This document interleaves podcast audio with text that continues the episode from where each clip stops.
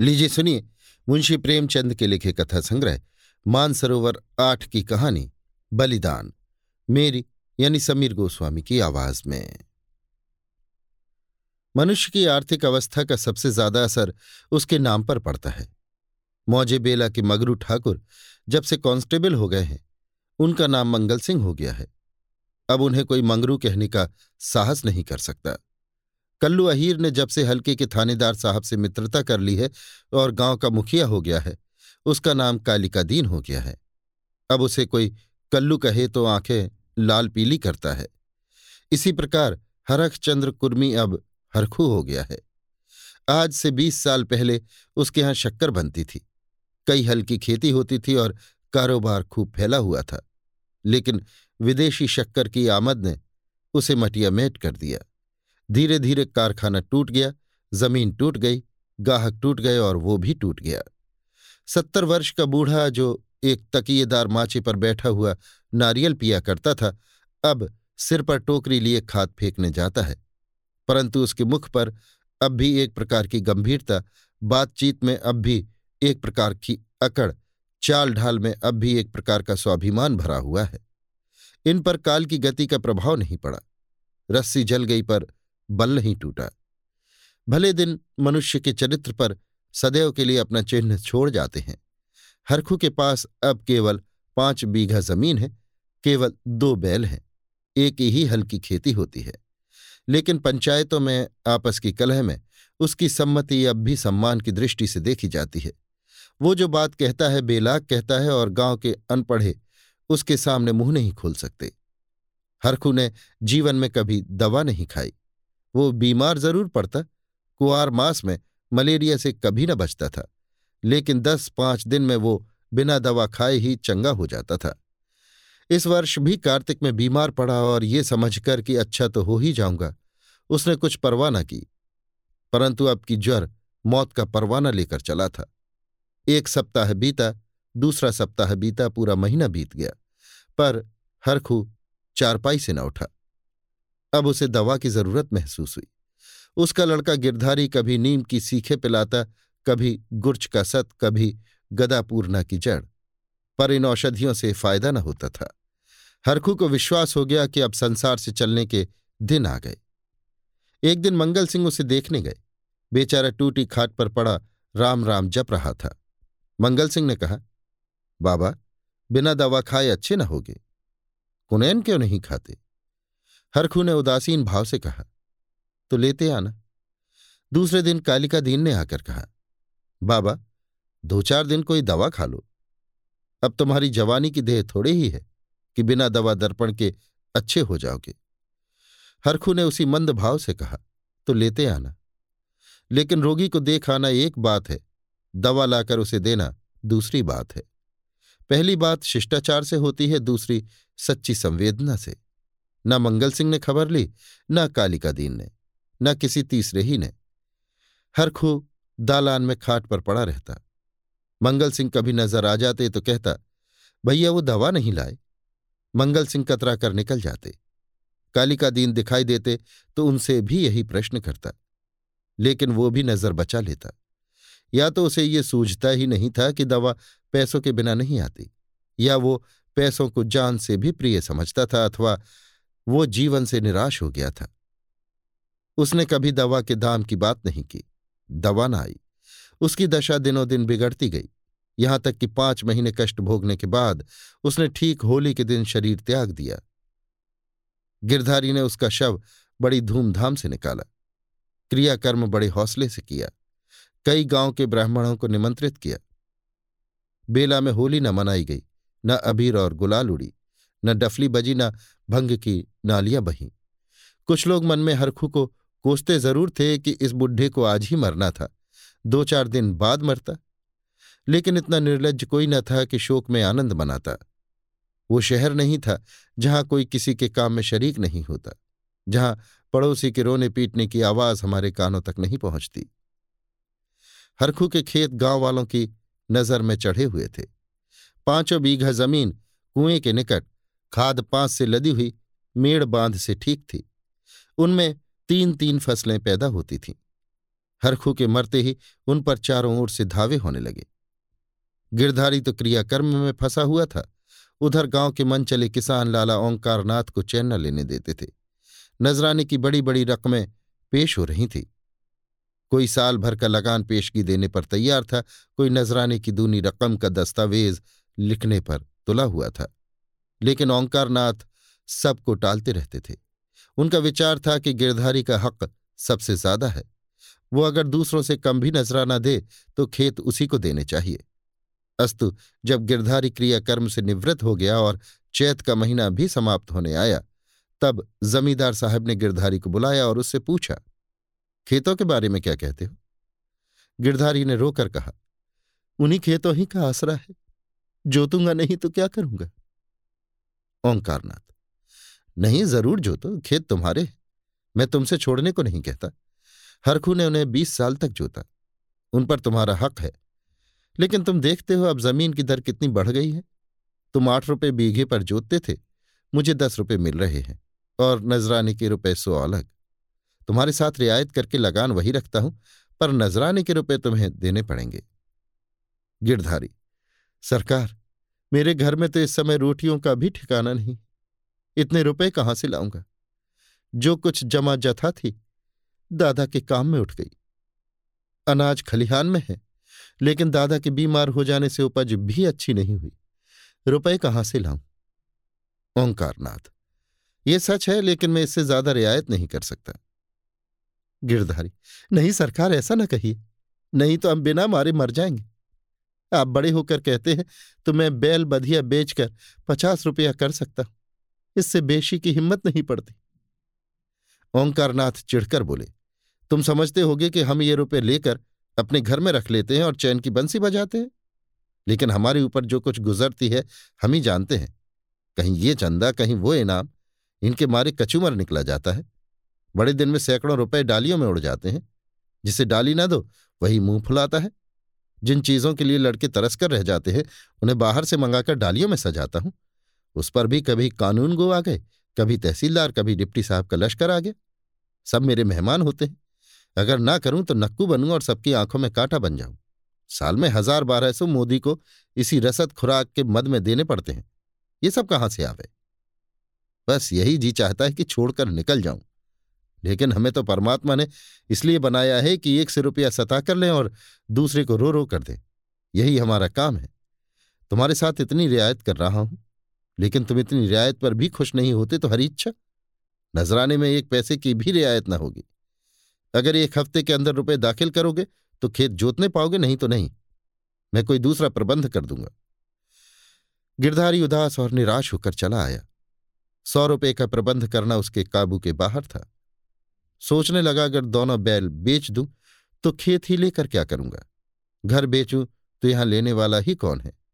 और फिर बाप दादों का नाम डूबता है। चार पाँच पेड़ हैं, लेकिन उन्हें बेचकर पच्चीस रुपए या तीस रुपए से अधिक न मिलेंगे। उधार लूँ तो देता कौन है? अभी बनिए के पचास रुपए सिर पर चढ़े हैं, वो एक पैसा भी न देगा। घर में गहने भी तो नहीं है, नहीं उन्हीं को बेचता। ले देकर एक हंसली बनवाई थी। वो भी बनिए के घर पड़ी हुई है। साल भर हो गया छुड़ाने की नौबत न आई। गिरधारी और उसकी स्त्री सुभागी दोनों ही इस चिंता में पड़े रहते, लेकिन कोई उपाय न सूझता। गिरधारी को खाना पीना अच्छा न लगता। रात को नींद न आती। खेतों के निकलने का ध्यान आते ही उसके हृदय में हूक सी उठने लगती। हाय, वो भूमि जिसे हमने वर्षों जोता, जिसे खाद से पाटा, जिसमें मेड़े रखी, जिसकी मेड़े बनाई, उसका मज़ा अब दूसरा उठाएगा। ये खेत गिरधारी के जीवन के अंश हो गए थे। उनकी एक एक अंगुल भूमि उसके रक्त से रंगी हुई थी। उसका एक एक परमाणु उसके पसीने से तर हो गया था। उनके नाम उसकी जेवाह पर उसी तरह आते थे, जिस तरह अपने तीनों बच्चों के। कोई चौबीसों था, कोई बाईसों था, कोई नाले वाला, कोई तलैया वाला। इन नामों के स्मरण होते ही खेतों का चित्र उसकी आँखों के सामने खिंच जाता था। वो इन खेतों की चर्चा इस तरह करता मानो वे सजीव हैं। मानो उसके भले बुरे के साथ ही। हैं उसके जीवन की सारी आशाएँ, सारी इच्छाएँ, सारे मंसूबे, सारी मन की मिठाइयाँ, सारे हवाई किले इन्हीं खेतों पर अवलंबित थे।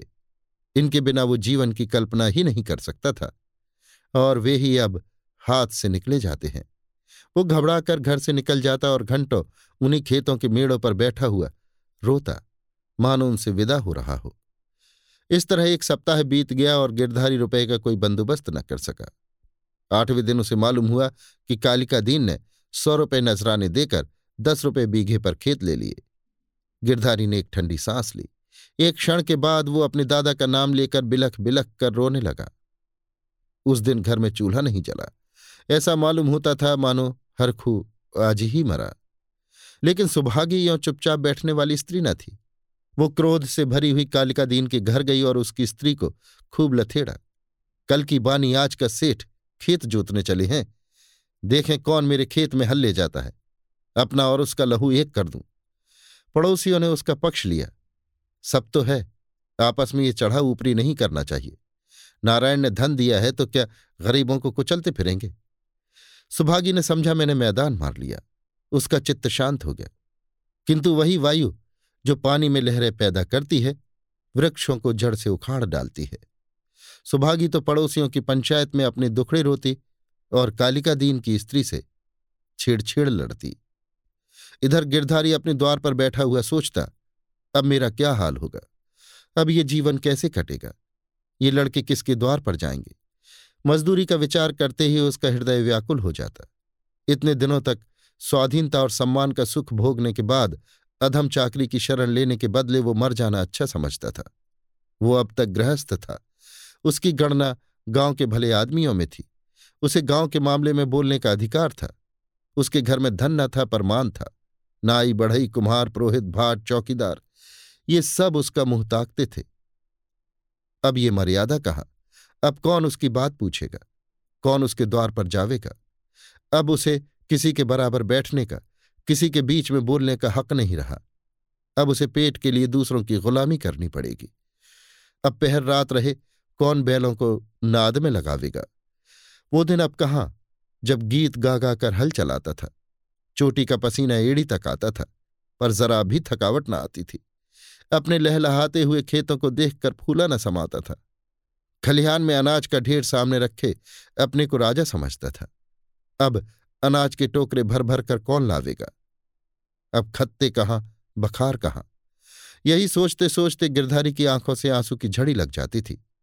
गाँव के दो चार सज्जन जो कालिका दीन से जलते थे कभी कभी गिरधारी को तसल्ली देने आया करते थे, पर वो उनसे भी खुलकर न बोलता। उसे मालूम होता था कि मैं सबकी नज़र में गिर गया हूँ। अगर कोई समझाता कि तुमने क्रियाकर्म में व्यर्थ इतने रुपए उड़ा दिए तो उसे बहुत दुख होता। वो अपने उस काम पर जरा भी न पछता था।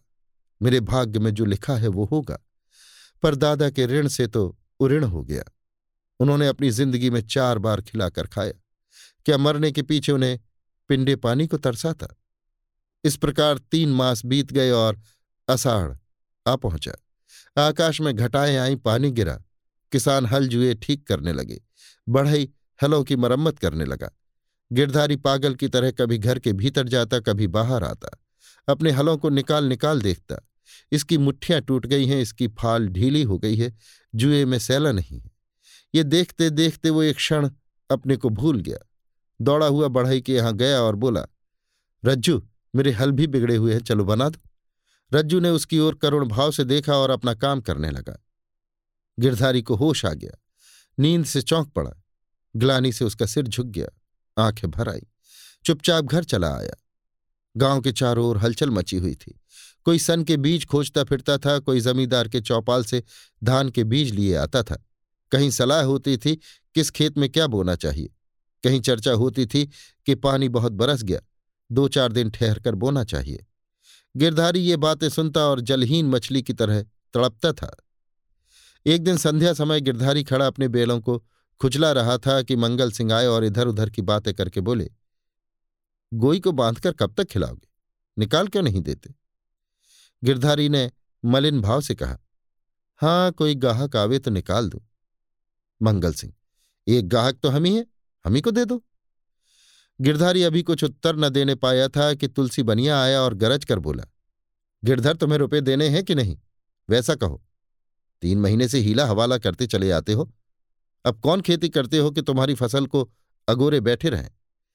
गिरधारी ने दीनता से कहा, साह, जैसे इतने दिनों माने हो, आज और मान जाओ। कल तुम्हारी एक एक कौड़ी चुका दूँगा। मंगल और तुलसी ने इशारे से बातें की और तुलसी भुनभुनाता हुआ चला गया। तब गिरधारी सिंह मंगल सिंह से बोला, तुम इन्हें ले लो तो घर के घर ही में रह जाए। कभी कभी आँख से देख तो लिया करूँगा। मंगल, मुझे अभी तो ऐसा कोई काम नहीं, लेकिन घर पर सलाह करूँगा। गिरधारी, मुझे तुलसी के रुपए देने हैं। नहीं तो खिलाने को तो भूसा है।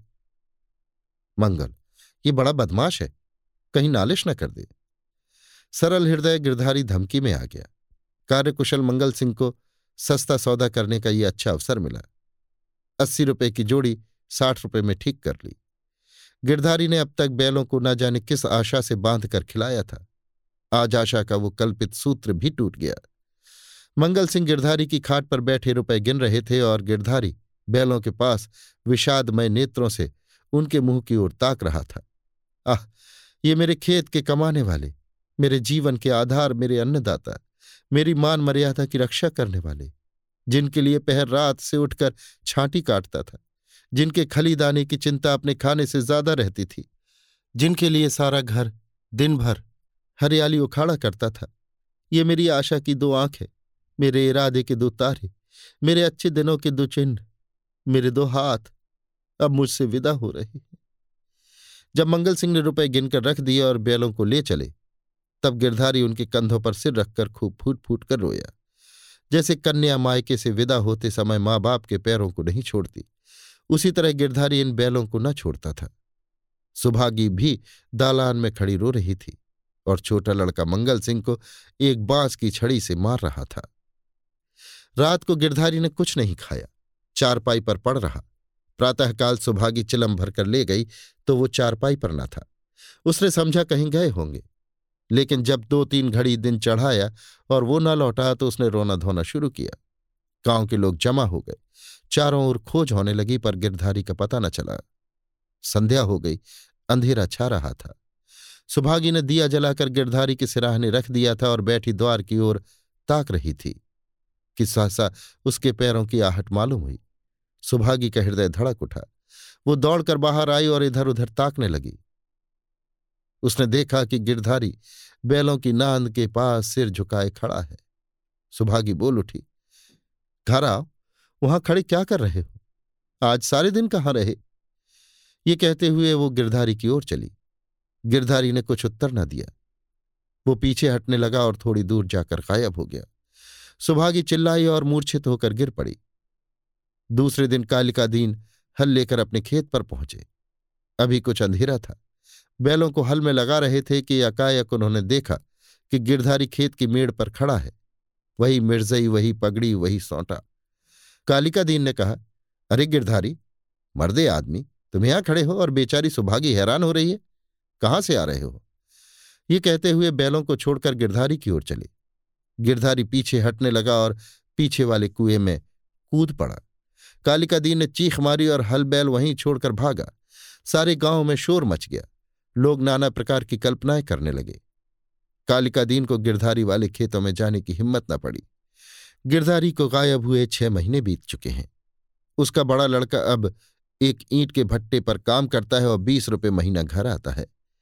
अब वो कमीज और अंग्रेज़ी जूता पहनता है। घर में दोनों जून तरकारी पकती है और जौ के बदले गेहूँ खाया जाता है। लेकिन गाँव में उसका कुछ भी आदर नहीं। वो अब मजूरा है। सुभागी अब गाँव में आए हुए कुत्ते की भांति दबकती फिरती है। वो अब पंचायत में नहीं बैठती, वो अब मजूर की माँ है। कालिका दीन ने गिरधारी के खेतों से इस्तीफा दे दिया है, क्योंकि गिरधारी अभी तक अपने खेतों के चारों तरफ़ मंडराया करता है। अंधेरा होते ही वो मेड़ों पर आकर बैठ जाता है और कभी कभी रात को उधर से उसके रोने की आवाज़ सुनाई देती है। वो किसी से बोलता नहीं, किसी को छेड़ता नहीं उसे केवल अपने खेतों को देखकर संतोष होता है। दिया जलने के बाद उधर का रास्ता बंद हो जाता है। लाला ओंकार नाथ बहुत चाहते हैं कि ये खेत उठ जाए, लेकिन गाँव के लोग अब उन खेतों का नाम लेते डरते हैं। अभी आप सुन रहे थे मुंशी प्रेमचंद के लिखे कथा संग्रह, मानसरोवर आठ की कहानी, बलिदान, मेरी यानी समीर गोस्वामी की आवाज़ में।